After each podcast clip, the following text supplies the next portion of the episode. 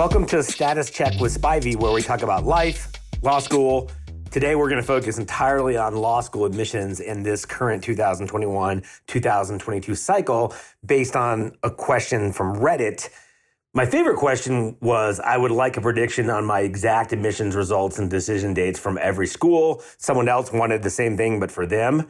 But since those weren't the most upvoted, I'm going to go to the most upvoted question, which was splitters. Our class size is going to shrink this year to retain medians. How ambitious are T14 LSAT targets this cycle given the data? Well, I have a good sense for how ambitious schools are, but it's not so much based on the current data, but just knowing people and knowing the thought processes of these. I'll also talk about reverse splitters. So let's first talk about the cycle.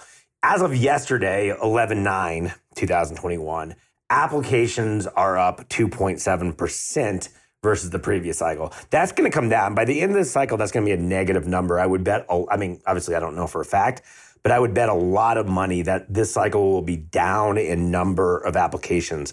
But what I think people are really clicking on is when you look at the bandwidths. The bandwidth already 175 to 180 is down 21.5% per LSAC. Spivey Consulting calculate these a little differently.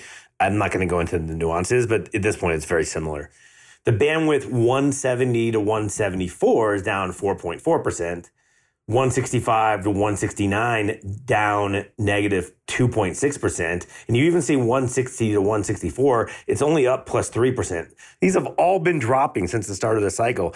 The reason why I all but know that 2.7% increase in applicants is going to turn into a negative is because this was a very front loaded cycle a lot of people who didn't get the results in last cycle, the hardest, most difficult cycle in the history of law school admissions, reapply this cycle. A lot of people who were going to apply last cycle, who were a little bit later in the process, said, wow, this thing is looking like a disaster.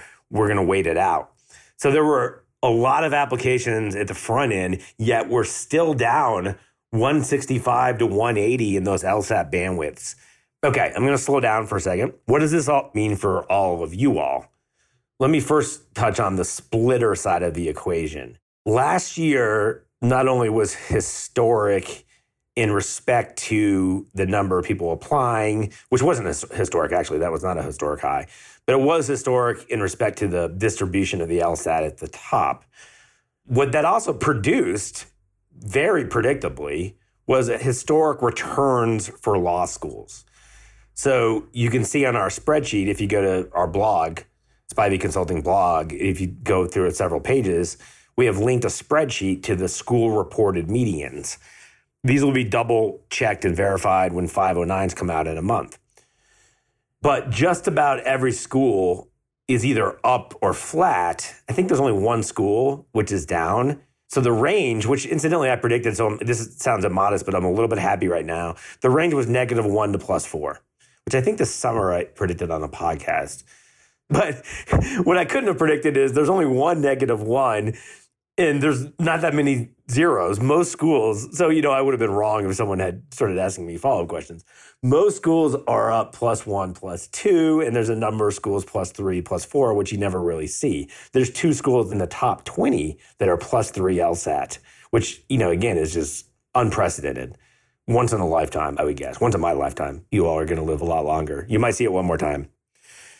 So I think people are asking the right question, and I think people on Reddit are smart. What I think people are wondering is okay, these schools went up to 174 median LSATs, or they went up from 169 to 172, 173, or whatever.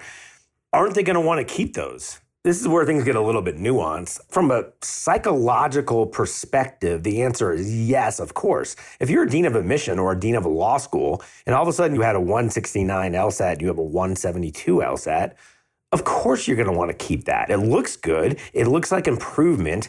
Improvement for your school gets alumni with giving potential excited. It moves you up in the rankings. And when you move in the rankings, things just get a little bit easier. I mean, I hate to say it like that, but it's true. It's still difficult running a law school. It's just easier when you're moving up versus moving back. So, yes, they're going to want to keep their medians. So then the question becomes okay, well, Spivey, okay, we get it. They want to. Can they? The only way they're going to be able to keep them is if they by and large reduce class sizes. There will not be the raw numbers at the top ends to keep these one cycle changes unless they reduce class sizes. So then the question becomes can they reduce class sizes? I would argue that a number of schools in the top 30 to 50 might have another year or two of red line budget revenue versus expenses keeping in mind that almost every law school dean come from the academic world. They're not business people, they don't have shareholders. And lots of deans of law schools over my 22 years are comfortable with coming in in the red, not in the black, in terms of finances. What's going to happen in a few years, this won't relate to anyone listening to this unless you're oddly listening to this three years from now, which means you must be a huge fan of wonky data three or four years from now, all this is going to change because of the demographic cliff and a number of colleges going under and a number of colleges with law schools severely struggling financially. But I don't think that will psychologically impact law schools this year that much. So, yes, I think that schools, again, that have money to spend that aren't entirely tuition driven and can afford to be in the red with their provost and their chancellor or president I think they're going to reduce class sizes. What's going to be interesting to follow out, I can't give anyone an answer here, but what's going to be fascinating to follow is does that ability to reduce class sizes stay in symmetry with these falling LSAT numbers at the top? And my best guess, and here's the best news of this entire Mealy Mouth podcast, is no the LSAT scores are going to fall more so than the ability of schools to reduce class sizes, by and large, not every school. And again, I can't speak to individual schools. I wish I could, but I can't. So, by and large, I don't think schools will be able to reduce class sizes enough to maintain their substantial LSAT median gains from last cycle. There's also a, an incredibly nuanced part to all of this, which is LSAT medians even though they're ranked a little bit higher in US News World Report percentages metrics than GPA, they have diminishing returns, unlike GPA. The higher up you get in the LSAT for your median, the less it contributes to your overall raw score. Last year, I think around a 171, 172, you almost had no returns for LSAT scores getting higher. You saw some schools figure this out. They put a hard stop on the LSAT around a 170, 171, and they jacked up their GPA to a 3.9 or a 3.93 even. That's a school that's figured out, like we have, the regression model has reverse engineered the US News World Report regression model and knows that they're getting more bang for their buck at that level at the GPA. That's really nuanced because I don't think we wouldn't have a whole consulting program for law schools if they all knew that and even the schools that do know that, there's so much pressure from the external world, applicants, faculty, alums.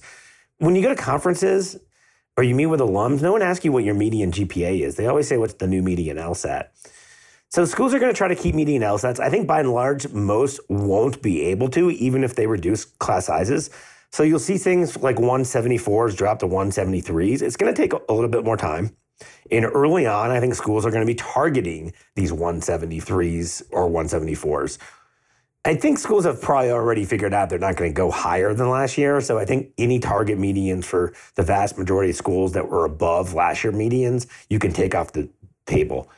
I think when you look at our spreadsheet or you look at it in December after the 509s come out, I think what's going to happen is around December, January, February, most schools won't even be able to keep their current gains, even with class size reductions. And now I feel like I'm a broken record because I think I've said this six or seven times. So they're going to pivot. So what's going to happen at this pivot? More people with uh, a LSAT point one below what they had been targeting, probably what they had last year, is going to become very attractive. So to answer the direct question, right now, high LSAT scores should be very attractive to schools because they haven't pivoted yet. I think around December, January, February, most schools will pivot and a point lower LSAT than the school's current median is going to become very attractive. And then also, all these GPAs, they're probably having really slow cycles at most schools. So now we're talking reverse splitters are going to become much more attractive too. February, March, April are going to be the months of happy GPA people with high GPAs, reverse splitters. I think November, December are going to be slow months, quite frankly.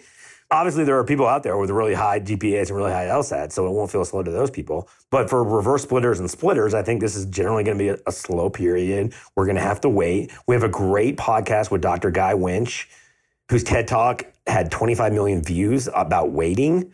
So you can find that on our podcast. If this is helpful, you can subscribe to our podcast, of course. I think there's like a button to click because we're going to revisit this and we're going to revisit this when I think everything starts changing, which is going to be mid December to after the holiday break. That's when I think schools pivot. That's when I think the focus is not so scrutinizingly about LSATs. And then later in the cycle, I think there's going to be a lot of happy high GPA people. I do want to bring up one negative, which is as follows. If a school wants to keep their median LSAT from last year or just lose one point, which is the more likely scenario, this actually makes the summer a more difficult summer to get off the wait list if you're two points below that LSAT.